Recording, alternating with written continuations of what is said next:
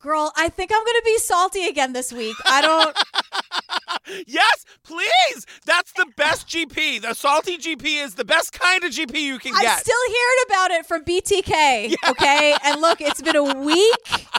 it's chaos down here, Tom. It- it's chaos. It's chaos down here. This is January seventh. We're recording it. Yeah, yeah.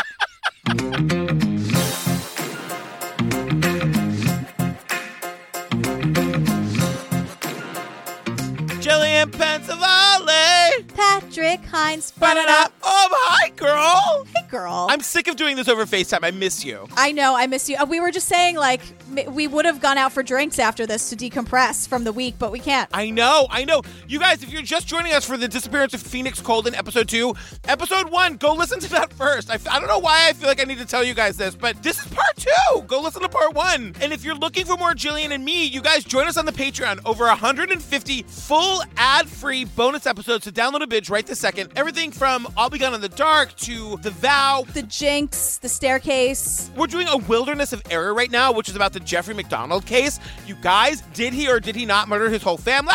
Don't you think it's one of the best things we've covered in a while? It makes me feel things. So I yeah, I mean, I'm I'm in it. I uh, it's a roller coaster. I'm up and down about how, who I like, who I don't like. Yeah. Everyone is at risk of Yes. being on my list. I'll say that. It's also ad-free versions of these episodes, coronavirus check-ins, after parties, ringtones. We send you stuff in the mail at a certain level. Yeah, we've been doing like video things where we like Yes. watch videos and comment on them, so you can see us if that's something that you're into. Totally. Um, you guys, in yeah. one of those videos, one of the things we were watching was Barbra Streisand singing her jingle bells, and Gillian literally goes, "You think 2021 is going to be the year that Barbra Streisand lightens the fuck up?" yes, it was so great. well, is it? I don't know. We're seven days in. Come on, Babs. You guys, last thing, join the Facebook group if you're looking for new true crime friends. You just want a place to talk about the episodes or share your dog memes or whatever. True Crime Obsessed podcast discussion group. There's over 30,000 people in there just like hanging out every day. Yeah, and we're definitely getting new members because people are join. Their first post is like a quote from episode twenty or Right. something. Just like, oh, and I'm like, like attributed to me or you. And again, I say, did I say that? Right. Ugh. but yeah, it's so fun.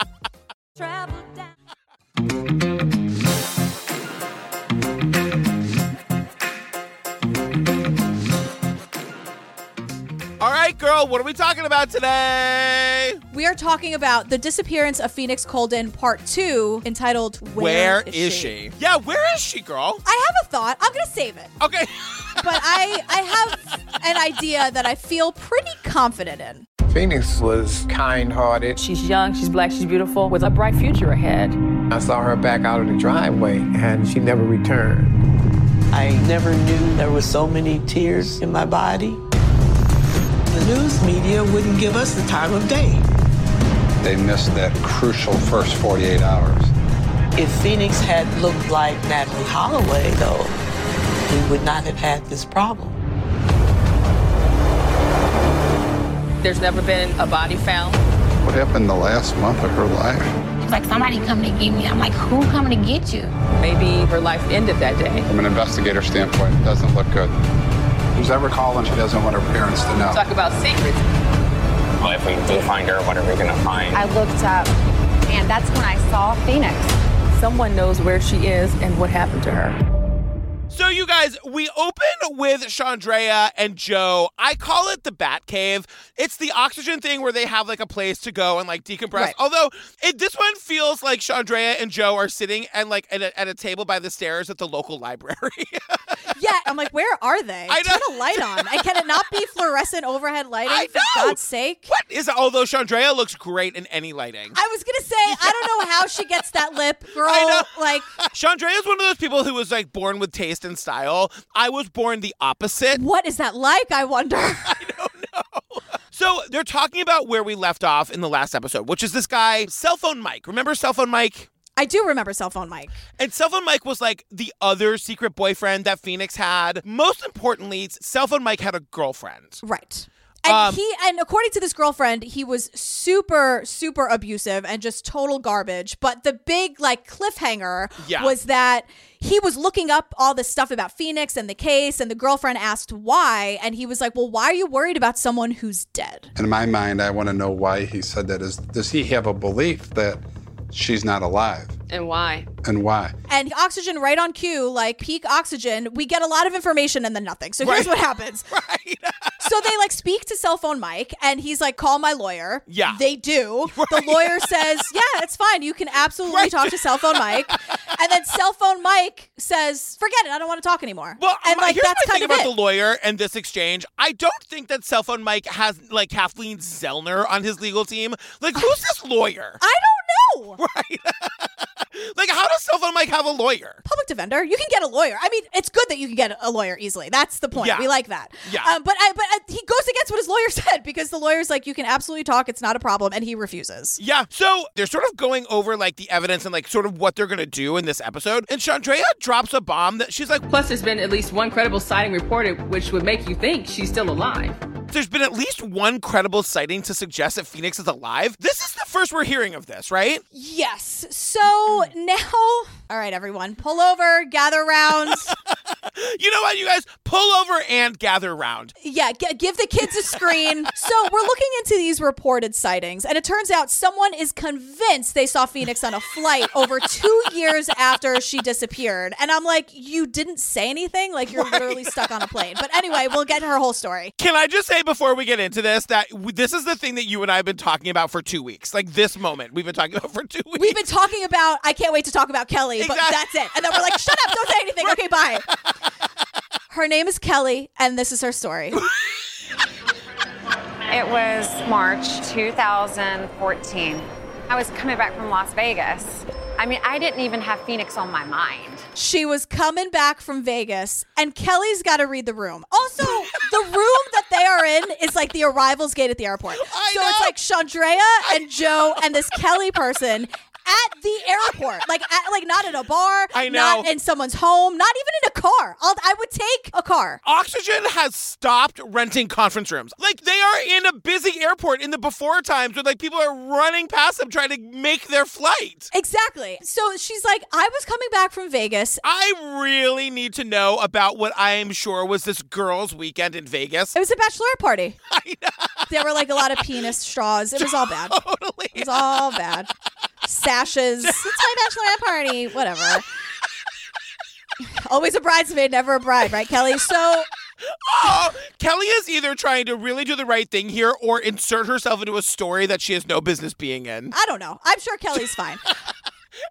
But it starts out, it's a little bit of a like, oof, Kelly. For Kelly to be like, I was coming back from Vegas, and she's like, I cannot stress how much I wasn't thinking about Phoenix. Like, she was not on my mind. And I understand what she's trying to say, Yeah. like, because the rest of the story. But at first, it feels very like, ooh, Kelly, Kel- God. And Kelly is, as she claims, one of Phoenix's like best friends from church. Which I don't know. We've met Phoenix's friends, and Kelly does not seem like them. No, I this seems a little bit like when tragedy happens Yes. and then suddenly like the person you had English with that one time in 7th grade was like your best friend. It feels a little like that. So we're again in the airport and Yeah. Joe is like So you tell me slowly what happened on the plane, because this will be Okay. significant. tell us slowly every detail about what happened. He says slowly, and I was like, he looked right into my soul when he said that. Yeah. Like, I cannot tell you how many times somebody's told me to tell them something slowly. Yeah, you know why? Because like me, Kelly starts at the very beginning. where She's like, I, I guess I snooze my alarm like 10 times. This is the ADHD version of the story where we go down 10 different roads. And to Yes. me, I know exactly where we're going. We'll get Right. there, but we got to take a couple detours on the way. Anyway, Kelly's like, So I was already seated on the flight. Uh, there were people still boarding, and I looked up, and that's when I saw her. She was with a group of women. She walked right in front of me, and I looked at her face, and I said, Phoenix?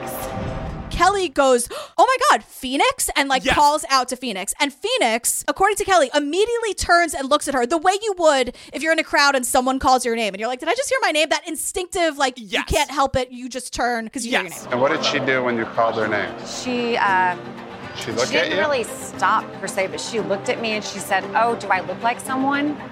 And I said, Yes, you do. You look like my friend Phoenix. And she just kept going. She didn't engage with me at all anymore. It was weird. This woman never stops walking. It's Right. not like she stops and like has an interaction. She was like, she kept moving. She uh, didn't engage with me anymore. And I'm like, Kelly, you might be a little much. I, I relate to that, Kelly. There are plenty of people who don't want to talk to me anymore either, girl. Uh, But remember, everyone is leaving Vegas. Right. Right?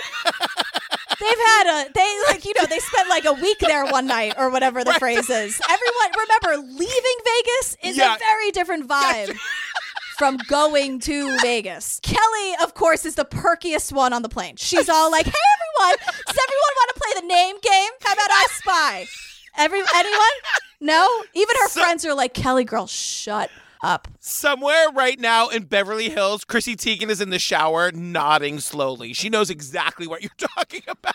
Do you think she laughs out loud at us or does she just like, huh, "That's funny?" Everything that that woman does, every utterance from her body is perfect. Right. And I don't, I don't even mean that as a compliment. I mean it as a fact. No, that that's So- sci- it's that's that's in science books and history yeah, yeah, books. yeah, yeah. So if she is laughing, it sounds so perfect. It, to human ears, it sounds like a song. Girl, I don't know what. There's no wrong answer. I'm just asking your opinion on. Do you think she's like guffawing, laughing out loud, or do you think she's just like, No, that's funny? I don't think Chrissy Teigen guffaws. I think that she laughs appropriately and then chokes up a diamond. Also, Chrissy Teigen, can you help me adopt a dog? I can, I have no luck. I've been sending applications every day, and no one will give me a dog. If anyone can make it happen. So back to Phoenix and her her quote best friend Kelly. So Kelly now describes what air quote Phoenix was wearing. She had a jacket that zipped up like a short sort of motorcyclist jacket. She had on nice earrings and necklaces. What about the other people that were with her? I would say there were about three or four other women that looked a lot like her. They all fit a description of very attractive African American young females. Kelly's like, she looked really put together and she was with a group of other young, beautiful black women. Everyone in the group was black. And so she also says that they were with these two men who were very well dressed, but she's like, they kind of seem like football players or athletes. They seem like really big guys who Yeah. were very well off. Yeah, and I'm kind of like, are they going to first class? Because I feel like that would be in front of you, Kelly. Right. Yeah. I don't know. Kelly, your your story's got holes in it, girl. from the and it, yeah, and it started with my best friend Phoenix Coldon. And so Joe is like, okay, er, hold on one second. So he's like, all right, the flight lands in St. Louis. So tell Yeah. me exactly, slowly, what happened when you left the plane. Like, I don't know how long it takes to fly from Vegas to St. Louis, but it's several hours of Yes. Kelly with this information, thinking that her best friend Phoenix Coldon, who's been missing Yes. for all these years, is maybe like in arm's reach of her. you would think that, like, why doesn't she get up and go investigate, girl? This is what I'm saying because Kelly says she's like, well, my heart was beating super fast, and Joe's like, get to the point, girl, but slowly. she's like, I'm convinced this is Phoenix. Keeps all of this information to herself Yeah. until they deboard, and she runs to, as she points, that exact Southwest counter, confirming they are in fact at the arrivals gate at the airport. So my heart was beating fast, and I went right over there at that exact Southwest counter, and I said, I think that I um, saw a missing person on my airplane. They called the police, and they kind of dispersed throughout the place, and they searched everywhere. But I mean, we could not find this woman. But she's like, I saw, I saw my best Yep. friend, this missing person on my flight. Yeah. She's at 100. She's like you. I take that as a compliment now, by the way. Right. And Right. Kelly is like, I'm 90% sure it was her. Like on a scale out of 10, I'm, it's a nine that that was Phoenix. Like, if Kelly were actually her best friend, she would be like, "Ah," down the highway. What would it sound like? Shall Shower. It's the most physical I get doing an impression So because I have to move in and out of frame of the camera. That would be Kelly down the highway to Phoenix's parents' house, who you would have to assume would then be on the phone with the cops trying to pull video, right? and she didn't try to like slyly take a picture or something. Right. She didn't like because Kelly seems like a little annoying, and I'm sure she's like super nice. But at the same time, like now I don't want to like shit on her too much because that might be very scary. Uh huh. Uh huh. to like maybe you d- you wouldn't want to freak out Phoenix if you really do think that's her. Like I totally understand hanging back, but it just seems like she just ran to Southwest. Like she didn't. I don't know. I Like, know. nothing- I, I know. It- that's the thing about these missing people's cases. We'll just never know. Was it her? Was it not? We'll never know. So now they're going to talk to another sex worker. Her name is Katie Rhodes, and Joe really wants to get the information from Katie as to how how a pimp, his word, how a pimp could have either coerced her or tricked her or like literally just like forced her into sex work. And I was kind of like, why are we doing this again? But then Katie Rhodes was like, fascinating. Well, yeah, the reason we're talking to Katie is because she's the founder of Healing Action, and this actually happened to her. Yes. So she has a first hand account of what possibly could have happened to Phoenix. Yeah, and when they sit down, like Chandrea says to her, Her car was found abandoned in the road. What what does that say to you? When I see stuff like that, I'm like, oh, she's somewhere. like this episode takes a turn really quickly into like she's alive and she's out there somewhere. That's what I, I- I'm saying that now. Yeah. I think she's out there. It's not where these episodes usually go. So I was like sitting up straighter in my seat. I think this is really fascinating. yeah. So here's Katie's story. I met a woman who introduced me to her boss slash boyfriend. They were in the record industry. And I was going to go to California and work in the record industry with them. It wasn't that. He was a pimp. He started taking pictures, he posted us online, and it snowballed really quickly. She said it just instantly got out of control. She says he started me in the clubs. And she said the first night she's in the club and everything was, quote, mysteriously stolen. Yeah, like her, her her cell cell phone, her ID, her credit cards, just cutting her off absolutely entirely from everyone she knows and also just who she used to be. And it's interesting because, you know, she's saying that like most of the people that this happened to don't come from ideal situations. So pimps will offer them something better than what they have. So, you know, I have a job for you, or like, I'm a photographer, you're gonna be the model, where you think if I pass on this, I could be passing on something big. It could also look like where uh, that's your boyfriend, and it's just like a typical relationship. Um, and then can turn into like, I'm not gonna be able to pay the bills. What are we gonna do? If you sleep with this person, then we can pay our rent, you know, and it, it only happened once. It's only gonna be once.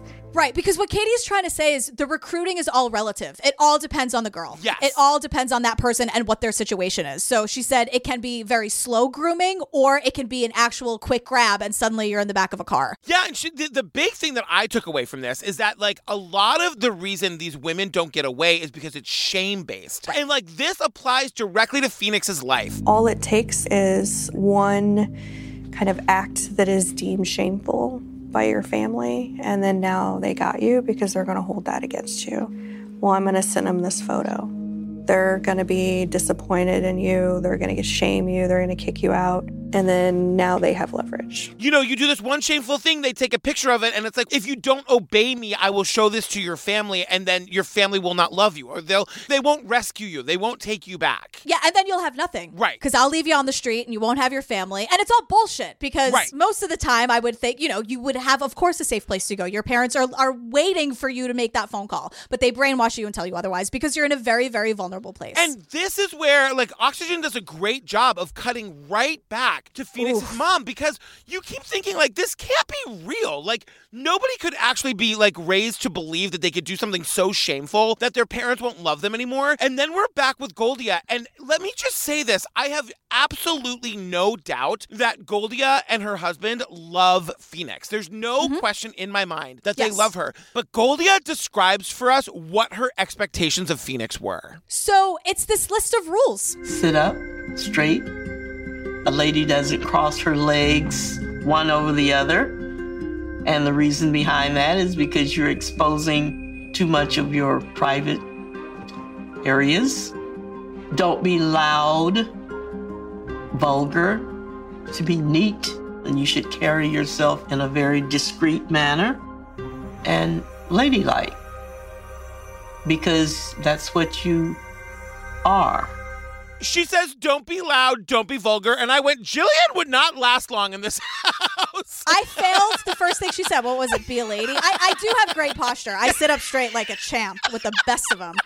Other than that, stop. And also, at 23 years old, I know. she's not a child. Like, let her be a person. But that's the thing, though. This has been what she's been taught her whole life. Like, carry yourself in a very discreet manner and be ladylike because that's who you are. It just makes me crazy because Yeah. Goldia thinks she's setting her up for success. And what she's really doing is setting her up for maybe possibly being able to fall victim to some other shit like this. Because when Phoenix was growing and maturing and becoming like the woman that she is, and she didn't want to live by these rules anymore, she couldn't go to her mother. Mm-hmm. She wasn't allowed to change. And like, I think what Oxygen is trying to tell us is like, that's what opens you up to some pimp coming in and saying, You don't like your life? Come with me. I'll give you a different life. Exactly, because Goldia even says, Now, a lot of people might say, well, that's kind of controlling. But I know what my job is, and that is to keep my child safe. That's why God entrusted her to me, to us, to protect her. I want to say this, and I'm not saying this in a bitchy, funny way. Goldia says to us, I did this for her, to her, because it was my job to keep her safe. And to which I said, We're in a documentary about your missing daughter. Like, I'm not trying to be an asshole. And like, I've no doubt that you love your daughter. And maybe some freak thing did happen. Maybe it has nothing to do with this. But Oxygen is trying to point out to us that this is a thing that can happen to kids that are raised like this. The other thing I want to say the husband, Lawrence, does not say a word. This guy does not talk unless Goldia glares at him with the eyes that say time to talk. I'm gonna get into that at the end. I think you're, I think he's terrified Yes. of Goldia. I think he's not allowed to speak. I think you're absolutely right. Yeah. She looks at him. She gives him that look, that like famous look, Yeah. like that is in in like pop culture, where it's like, remember when your mom would give you that look, and you're like, oh shit, I'm in trouble. It's like the look. She's like, she's very in control. Yes. He's not allowed, No. and he's deferring to her. And I have thoughts on it. I'll save them for later. And like you can see sometimes he wants to talk, but like has not been granted permission. I think there's a lot he wants to say, and Yeah. I think that's important. But so to this point, we meet Leslie Shipman, who is a friend of Phoenix's from college. Yes. And she really hits home how sheltered Phoenix really was. When your world is so small, you want out so bad that you're almost looking for an out. And Chandrea says, But people say she's pretty smart. and Leslie says something that like everyone should print out and read and like keep it as your mantra. Yeah, but when you're also looking for that out, you're kind of desperate too. You could be smart and desperate at the same time and make some really bad decisions. And I was like, fuck yes, Leslie. I, this Leslie woman is incredible. Yeah, and I'm curious if they asked her off the record. Was Kelly really in the with the friend group?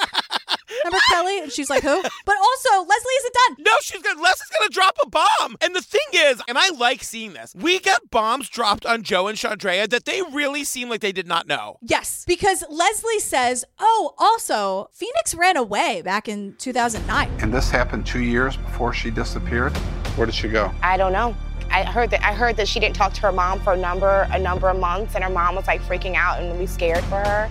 She was a ghost for a bit, and then she came back home. Phoenix and her mom had a really like gigantic fight, and Phoenix, she says she was a ghost for a little bit. She just disappeared and then came back home. Chandrea and Joe are scribbling furiously. It's kind of amazing. As was I when I was taking my Yeah. notes watching this. I was like, Do, have I ever told you that the keys on my laptop have like flown off in my furious typing? So then, and again, the editing in this episode is chef's kiss because we get Leslie saying there was this gigantic fight with her mom. Phoenix left and came back after several months. Cut right to her parents. Goldia is agitated, saying that's a complete lie. She never ran away, and they never had a single fight in the history of their relationship. I would say that that is a bald faced lie. There was never a time that Phoenix and I were, we don't have those kind of disagreements. If we do have a disagreement, we talk about it and then it's over with.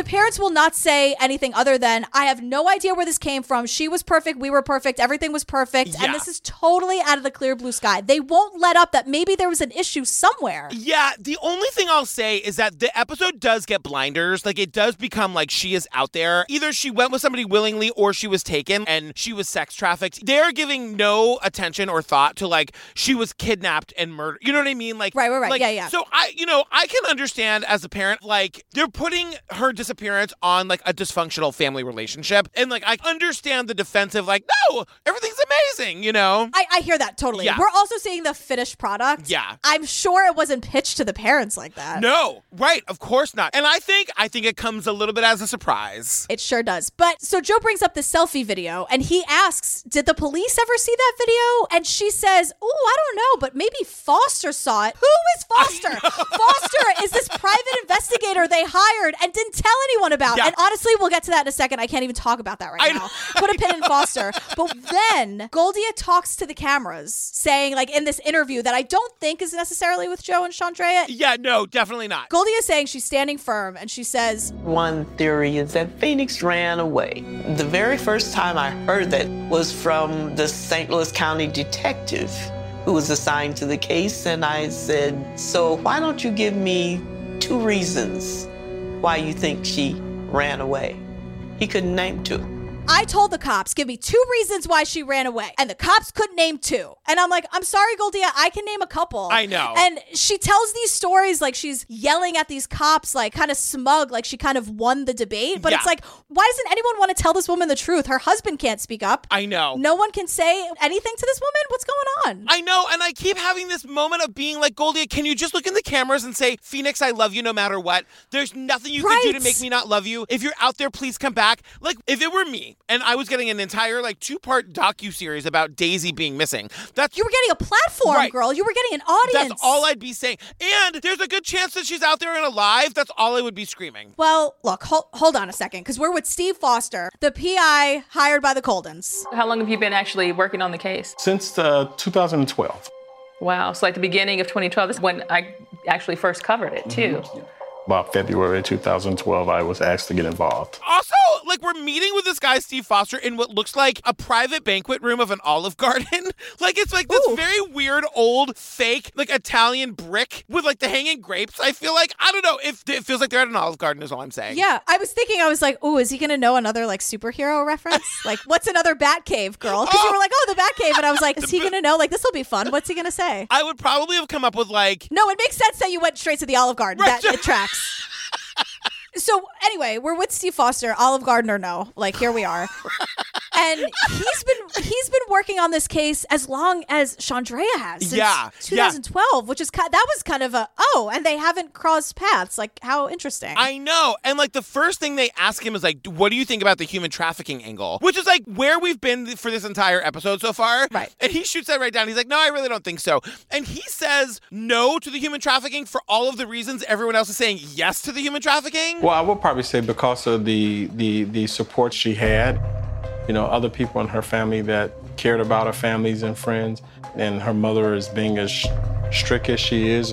I don't see her going down that road. He's saying that like there's no way that could have happened to her because her parents are so strict. I have in my notes, dude, what have we been saying with 30 question marks? Wake up, Steve Right. Foster PI. Exactly. Get a grip. Yeah. Come on. Yeah, and you know, they ask him like what's your theory and he says I think she left on her own. Your theory is that she voluntarily left. Yes. Tell me about that. I'm, I'm curious. Well, before she went missing, Phoenix was going through some issues with her parents. Right. They were having heated arguments. Right, right, because she's been on her own for four years. Oh, yeah. Now she comes home and she's rebelling a little bit. The relationship was really at a strain. Right. So like yet again another person with intimate knowledge who thinks that she's alive and out there and just walked out of her life. Right, and another contradiction. His reason is because she was fighting with her parents all the time. Right, I know. Steve. I know.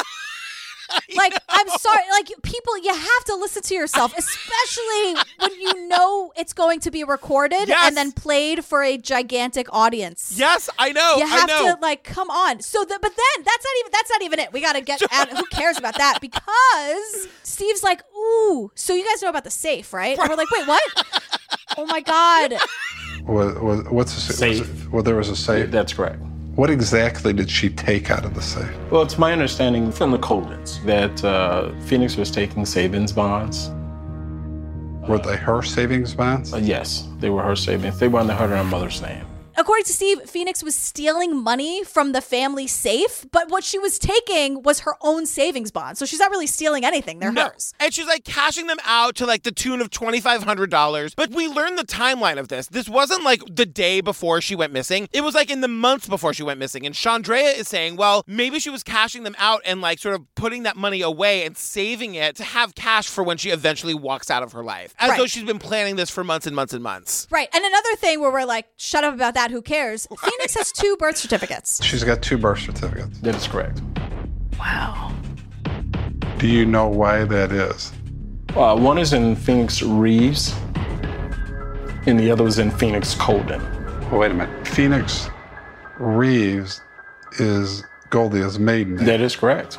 So she was a single mother? That is correct. This is so crazy. And it's and Chandrea is shocked. They cut to Chandrea. She's making a Bea Arthur face from the Golden Girls. Again, Like, her face, her period face period, all caps, bold it, highlight it, underline it. and I'm like, if she actually didn't know about this, then like she's doing a good job faking it. But also, how could Chandrea possibly not have known about this? Yeah, I mean, it's the same. It's like what we talked about last time, like th- this whole discrepancy with how the car was found. It seems a little. uh This might be some oxygen magic, Right, so to speak. totally. But we learned that she has two birth certificates Phoenix Reeves and Phoenix Coldon. And Joe, who knows all the little details of the case, is like, well, Reeves is her mother's maiden name. So, like, that was Phoenix's birth name. It turns out, I guess, that the guy Lawrence, her dad, isn't her birth father. Yes, and here's the thing: oxygen never really spells that out. Right. And I think this is a big deal. So this is like my little like I side googled Yeah. the shit out of this girl. I'm going to be honest with you. So Lawrence married Goldia when Phoenix was about a year old. Uh huh. So the theory is, I'm just going to say it now. Yeah, this is not in the episode. Like, this is what you've learned. Right. Because they don't say, oh my God, she was legally adopted by Lawrence and he's technically her stepfather. Right. Right. Yeah, Like they yeah. don't say that at all. And so the theory is that I've read, oh, again, according to the internet, which I mean, with a with a whole ton of salt, please. But that uh, while Phoenix was going through to get this money to do whatever she had to do, she found this other birth certificate and realized, oh my God, so my mom was a single mom for a time. Lawrence is not my biological father.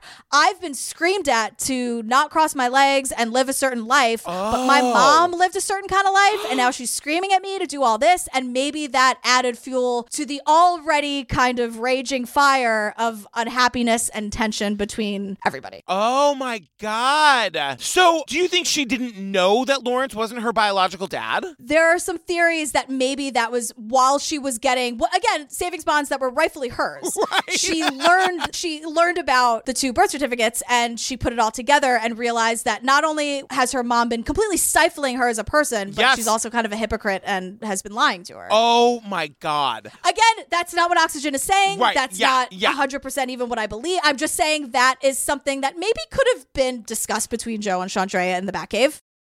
So now Joe is telling Chandrea, his friend Dean, who's like Oh, a Dean. fixer.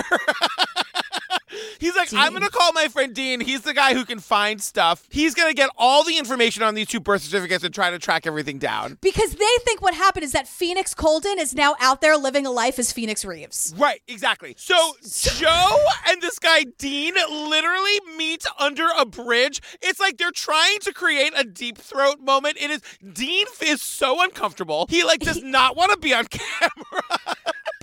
You're it's the train tracks in the middle of nowhere. It's like i- again, I always say it. If someone pitched it yeah. for like in a writer's room, they'd be like two on the nose. Joe- Can we have them meet in a coffee shop or something? They have to be under the train tracks. And also like but because it's oxygen, it's a little like safer. It's like at two o'clock in the afternoon. Yes. It's in the middle of the day and it's like a very open under the train tracks situation. And only because of Maggie, I know what Oxygen likes for their wardrobe. I'm telling you, they brought clothes for Dean.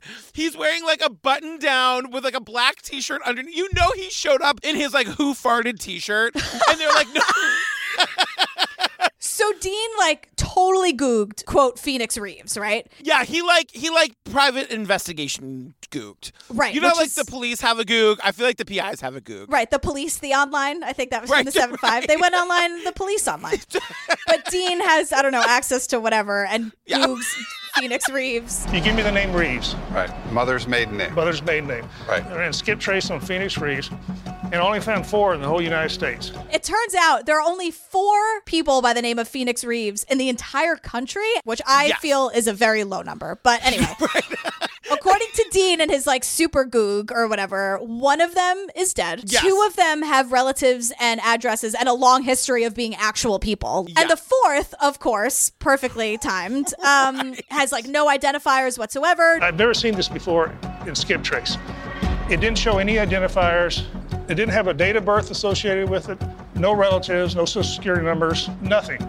All it had is an address. But there is an address, and the address started in January of 2012, which is two weeks after Phoenix Coldon disappeared. And then, like, the, any trace of this person mysteriously disappears like six months later. Right. So, like, the timeline matches up perfectly. Girl, where is the address? Alaska. The, the address that I have is in Anchorage, Alaska. Anchorage? Right. You got to be kidding me. No.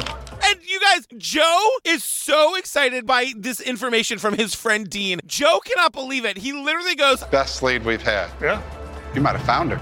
You might have found her. You could have found her. Right. And it's like, oh, so the address is in Anchorage, Alaska. And like suddenly here we are. And I must say, absolutely stunningly beautiful Yes. Anchorage, Alaska. Can I just say one thing about this that hit me both times I watched this? What? This is going to sound so city hicky. Okay. I could not believe how much Alaska looked like every place else I've been in the United States. Like it doesn't look different. Like it looks like it looks like trees you would find in the United States. It just looks like the United States. Uh-huh. guys, I, Girl, where are we going with this? I'm trying to help you.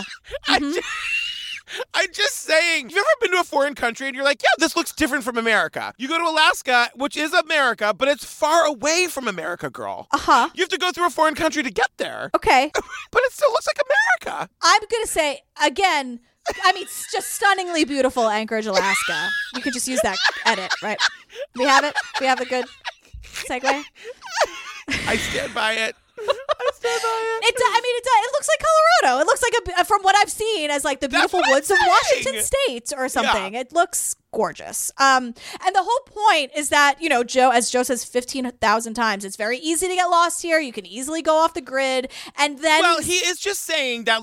Are you going to say it or am I going to say it?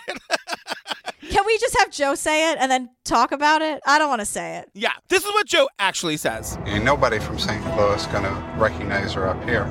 He says that a couple times actually. And I'm like, Joe, why are you doing this?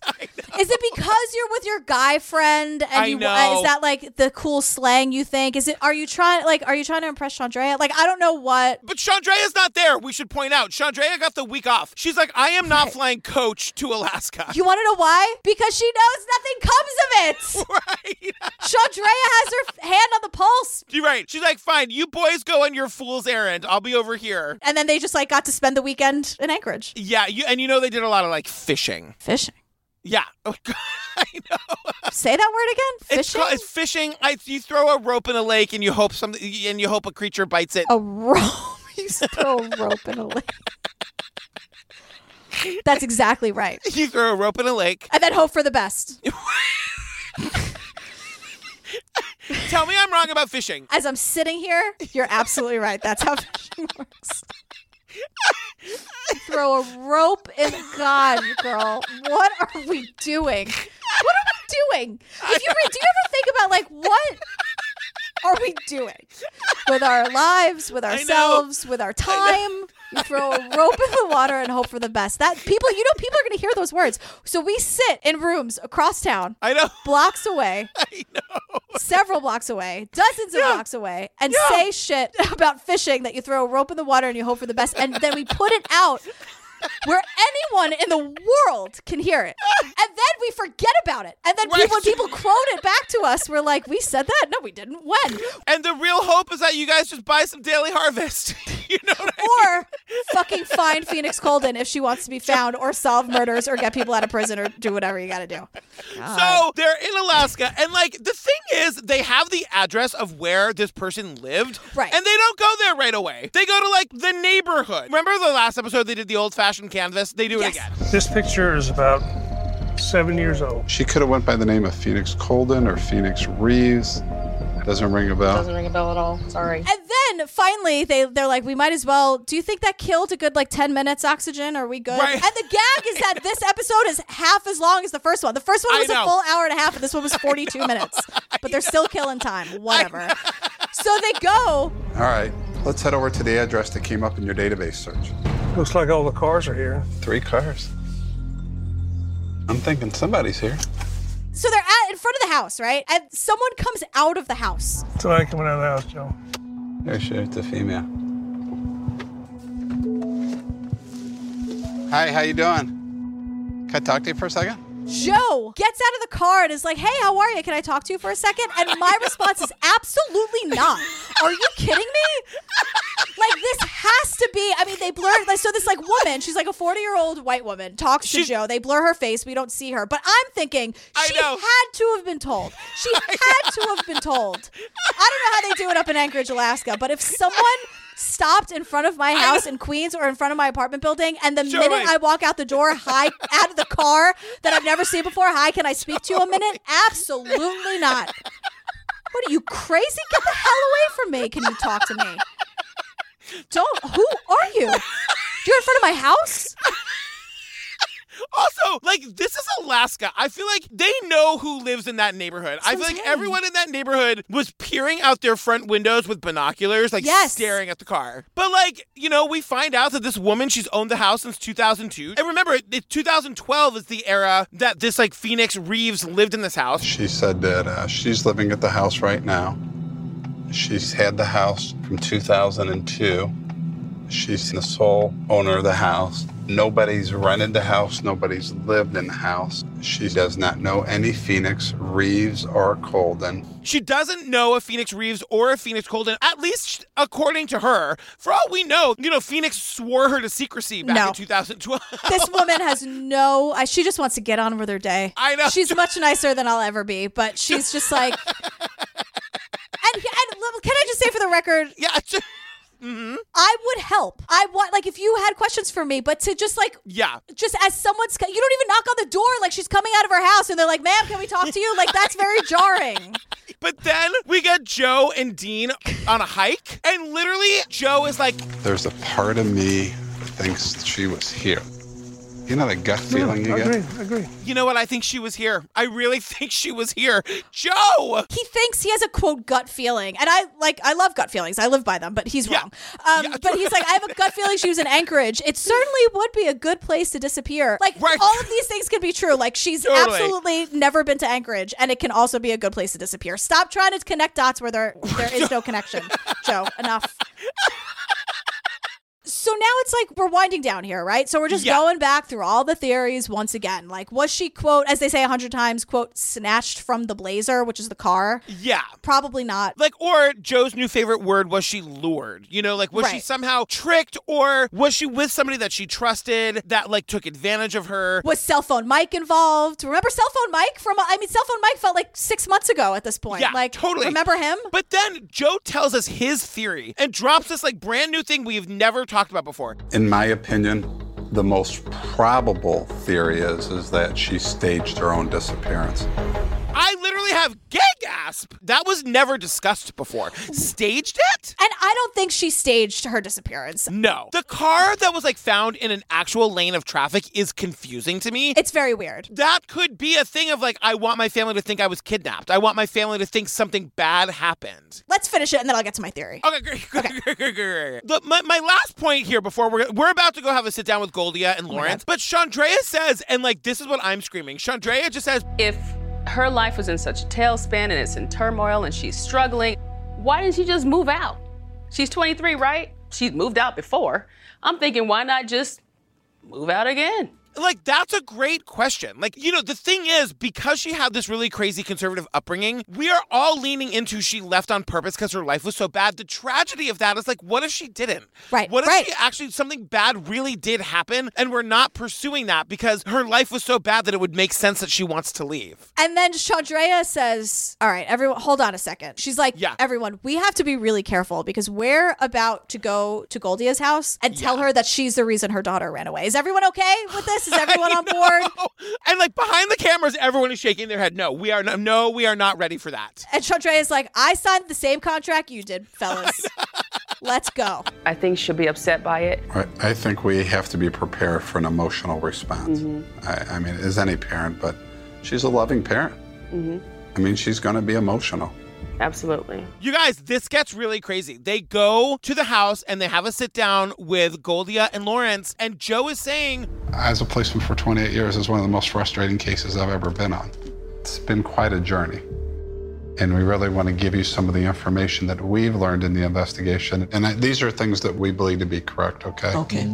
Right. Like, here are things we believe to be correct. And Phoenix said, in her own words on this video, that she Yeah. wanted to get away. That's a fact. Th- That's from Phoenix herself. The other thing we know is that, according to Lawrence, Phoenix walked out the door with conviction and never looked back, which is also something they don't talk about how weird that is. That she wasn't like, bye, dad, I'll be back in an hour. Can I get you anything from the store? Like, she kind of stormed out. And no one like stopped her or said, Yeah. "Hey, what's up?" Like even in their story, like no one looked up from the paper and like out she went and that was the last of her. Yeah. So they're saying like there's a strong likelihood that she went away on her own. And immediately, and immediately Goldia does not like this because she's like, "Why? Why? Tell me why. Tell me why." And she gets very argumentative immediately. In my opinion, there's a strong likelihood that she went away on her own. But why?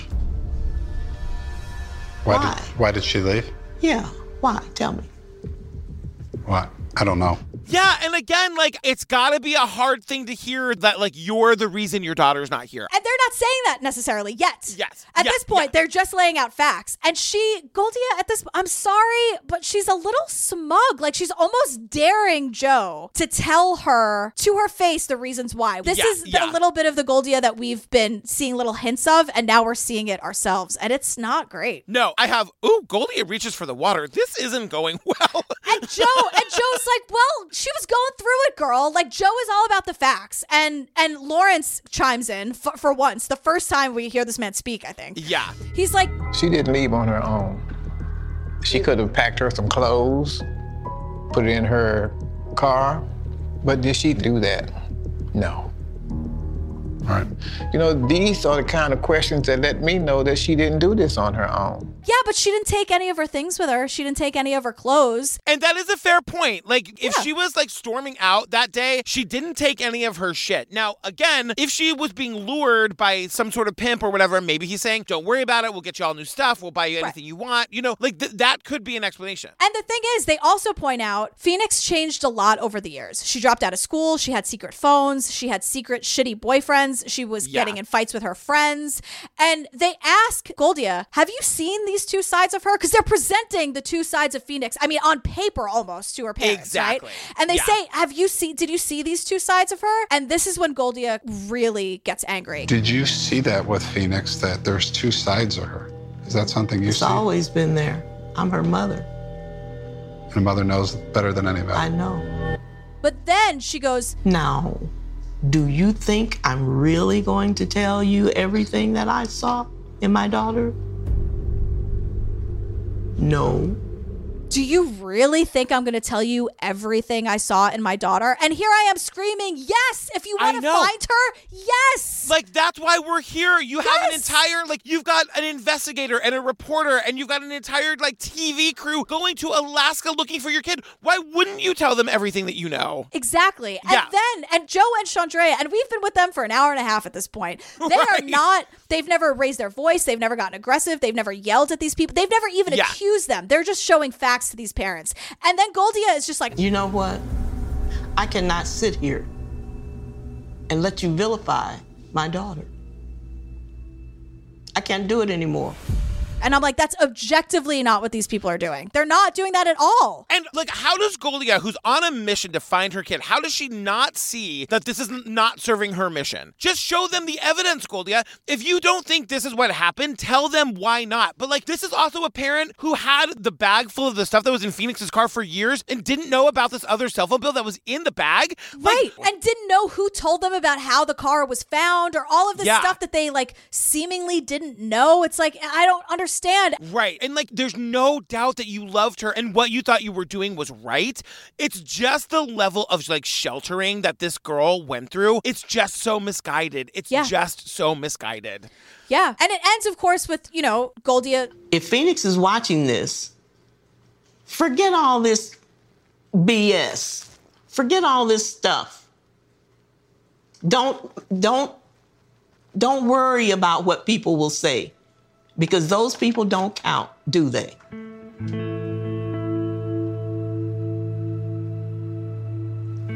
I could never not love Phoenix. I love her. That's all there is to it. Again, I just wish it could all be different across Yeah. the board. Like, really. And there's no answers, and like that's the thing. Like, wh- like where is she? What do you think is the answer? Where do you think she is? I definitely think Goldia knows more about whatever the second side of Phoenix was, whatever you want to call it, like the other, Yeah. like not perfect side, according to Goldia. But I think Yeah. that she, that Phoenix was willingly trying to find a way out. And I think she fell into a trap because she was vulnerable and desperate. So I think um, our friend Christy was very right, where she was looking for an escape in some way and she heard Yeah. what she thought was maybe a, a great situation or a good deal. I think she's out there. I hope she's okay, but I think it's a combination of a couple things. She needed a way out and she fell into a bad way. Phoenix, if you're a person who likes podcasts and you're hearing this, we love you. We hope I you're know. okay. God. Call us, call Chandrea, call your mom. Just let somebody know that you're alive. I know, please. Oh, say something funny, make me laugh. Uh, girl, after the pandemic, do you want to like meet under train tracks in the middle of the day and like oxygen Yes, but only if Oxygen's going to provide me with wardrobe. yeah, you can't wear your who farted shirt no. the first time we see each other in person in a year.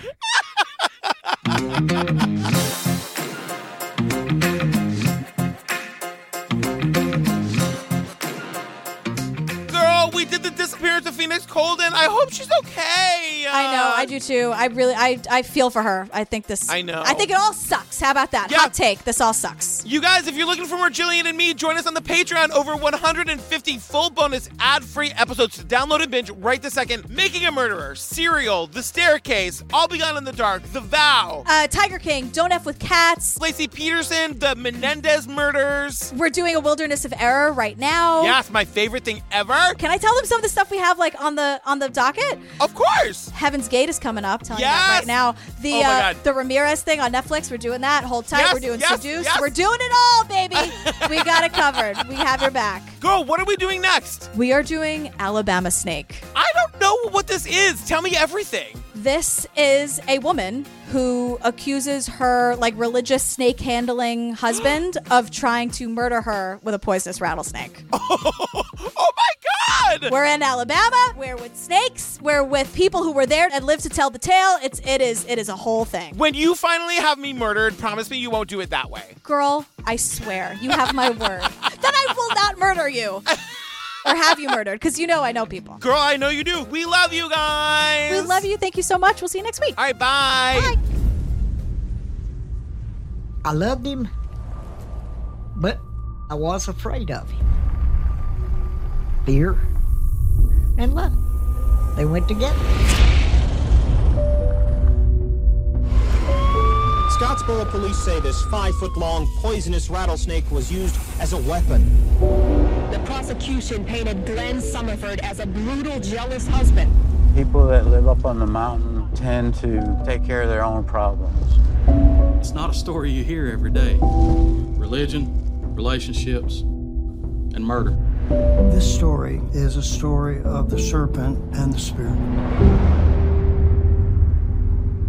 Why did these people have snakes? They handled them in their religious service. The man was put on trial for serpent handling. The word of God. Satan appears in the form of a serpent. I saw demons cast out. I saw my daddy do it. He wanted to be a man of God. And to him, this would explain his innocence. There's more evil today than there ever has been. So if you get scared enough, you're going to pray. So, what happened? As a man of God, you've got to tell me the truth.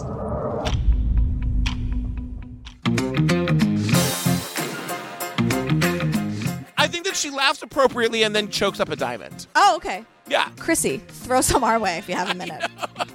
we'll send you a self-addressed stamped envelope. So, She just pops a diamond in the mail. can you imagine? Got another diamond from Chrissy. hey guys, we got another one. Feels a little like a confessional. Yeah. Uh, that's a, a very old reality TV show reference. It's called The Real World. they used to talk in confessionals. Yes, Anyway. yes. Happy 23rd birthday to me. So, You, every time you do that, people think you. We get threads in the group of people being like, "Is she really 23?" thank you so much for your birthday wishes, everybody. Only four Phoenix Reeveses? It's like Christopher only had one niece named Phoenix. Girl, Look at you, Christopher. I just can't. It's also Christopher Reeve, not Reeves, right? Or is it Christopher No, it's Reeves? Christopher Reeves. See, it came right back on me. Keanu only had one niece named Phoenix. Keanu, love Keanu. Wait, are Christopher and Keanu related? No, we would. That would have been a whole. That would have Wait, like. maybe I'm wrong. Maybe it is Christopher Reeve and Keanu Reeves. You're correct. You are correct. Welcome to the outtakes, everybody. haven't haven't welcomed you in a long time, but this is a whole thing.